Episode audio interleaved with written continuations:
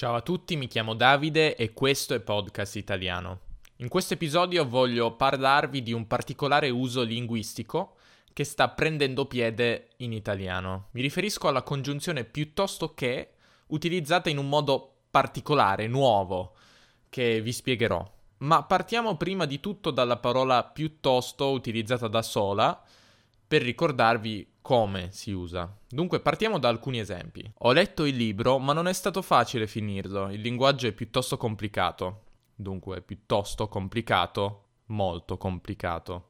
Non ho voglia di andare in spiaggia, piuttosto faccio una passeggiata in centro. Piuttosto faccio una passeggiata in centro significa preferisco fare una passeggiata in centro. Vediamo ora l'uso tradizionale di piuttosto che. Non mi piace molto la musica classica, preferisco andare ad un concerto rock piuttosto che a uno di violino.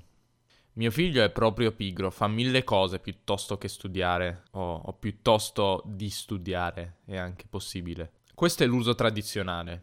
Piuttosto che è sinonimo di invece che, invece di, anziché. Scelgo A e non B. Scelgo A piuttosto che B. Scelgo A invece che B, anziché B. Ora vediamo come viene utilizzato sempre più spesso. Gabriele ama molto la musica e ascolta un sacco di generi. Va a molti concerti di artisti rock piuttosto che rap, piuttosto che di musica elettronica, piuttosto che pop. Oppure ci sono un sacco di belle città che potremmo visitare. Roma piuttosto che Parigi, piuttosto che New York, piuttosto che Shanghai.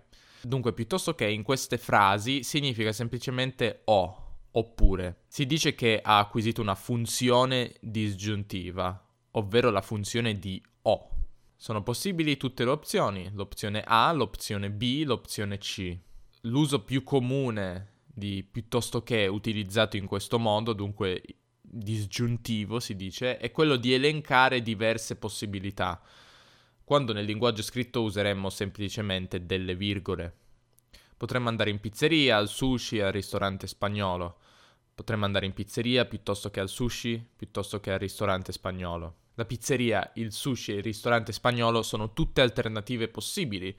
Non sto esprimendo una preferenza per la pizzeria o per il sushi, sto elencando le possibilità A o B o C. Solitamente il contesto e l'intonazione aiutano a capire il significato di piuttosto che, quale piuttosto che stiamo utilizzando. Facciamo degli esempi. Amo la natura, nei weekend vado sempre al mare piuttosto che in montagna. Sia mare che montagna sono natura, ovviamente in questo caso piuttosto che significa o al mare o in montagna, non vado sempre al mare e non vado mai in montagna. Un altro esempio, mi piace molto uscire la sera e andare al cinema piuttosto che andare in discoteca. Anche qua si tratta di due alternative possibili. Non stiamo escludendo la discoteca a favore del cinema, dunque anche qui si tratta di questo nuovo utilizzo di piuttosto che. Andiamo in Spagna quest'estate piuttosto che in Francia, siamo già stati in Francia molte volte. In questo caso il significato è andiamo in Spagna invece di andare in Francia. Dunque questo è l'uso classico, tradizionale e anche, anche corretto secondo i dizionari e l'Accademia della Crusca di questa congiunzione. Ciò nonostante in alcuni casi possono sorgere delle ambiguità. Pensiamo a una frase di questo tipo. Per il mio compleanno potresti regalarmi un anello piuttosto che una sciarpa. Che cosa devo fare? Regalare un anello e non regalare una sciarpa oppure posso scegliere tra l'anello e la sciarpa, quindi va bene sia l'anello che la sciarpa o uno o, o l'altro. Che cosa mi viene chiesto in questo caso? La frase è un po' ambigua. È proprio per questa ambiguità che a molti puristi della lingua italiana, tra cui, come detto, la famosa Accademia della Crusca, questo utilizzo non piace per niente. Se piuttosto che può significare sia invece di sia oppure, alcune frasi possono essere ambigue, non del tutto chiare. È per questo che molti definiscono il piuttosto che disgiuntivo, questo nuovo uso, una sciagura, un obbrobrio, una moda che deve sparire dalla lingua italiana. È difficile fare previsioni e dire se questo fenomeno rimarrà o sparirà dalla lingua.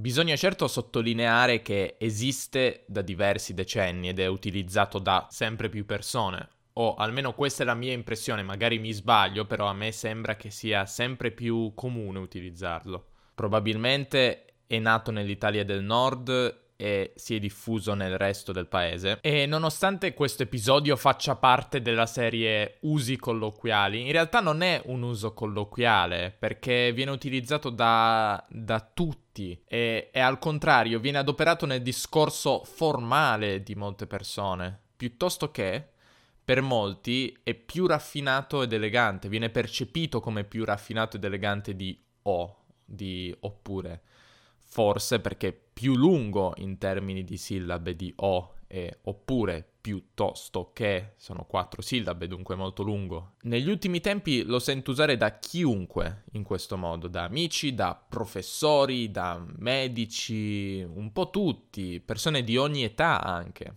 Inoltre persino i giornali e la TV da molto tempo ne fanno uso.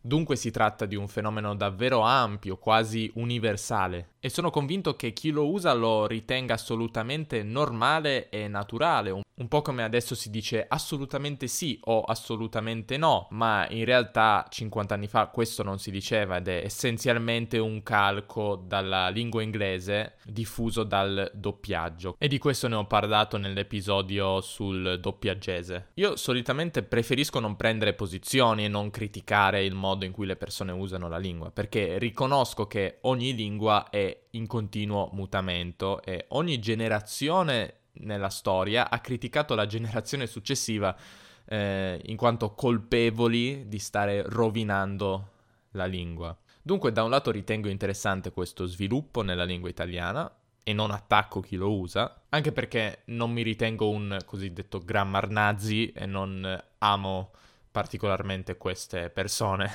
Dall'altro lato non è uno sviluppo che amo particolarmente perché introduce un grado di ambiguità. Mi ritrovo infatti a pensare ogni volta che qualcuno utilizza la congiunzione piuttosto che che cosa intenda dire. Come stanno utilizzando questo piuttosto che? È l'uso classico o l'uso nuovo? Poi solitamente si capisce grazie al contesto e all'intonazione della frase che cosa intende dire il parlante, ma ci sono dei casi in cui effettivamente mh, mm, trovo che piuttosto che possa essere ambiguo dato che ha assunto questo nuovo significato. Una lingua dovrebbe essere il più possibile chiara e dunque dover pensare anche solo per una frazione di secondo in più a come viene usato piuttosto che mi sembra un uso non molto efficiente della lingua. Una lingua deve essere chiara chiara e comprensibile da tutte le persone che la parlano. Tuttavia, come detto, comprendo benissimo che questi fenomeni linguistici sono imprevedibili, difficilmente controllabili e avvengono continuamente nella storia delle lingue. Queste, come dice il linguista americano John McWhorter, sono come le nuvole, cambiano continuamente e in maniera spesso inaspettata. Se posso darvi un consiglio, cercherei di non usare, piuttosto che in questa maniera, soprattutto nell'italiano scritto, e di limitarvi ad usarlo nella maniera classica,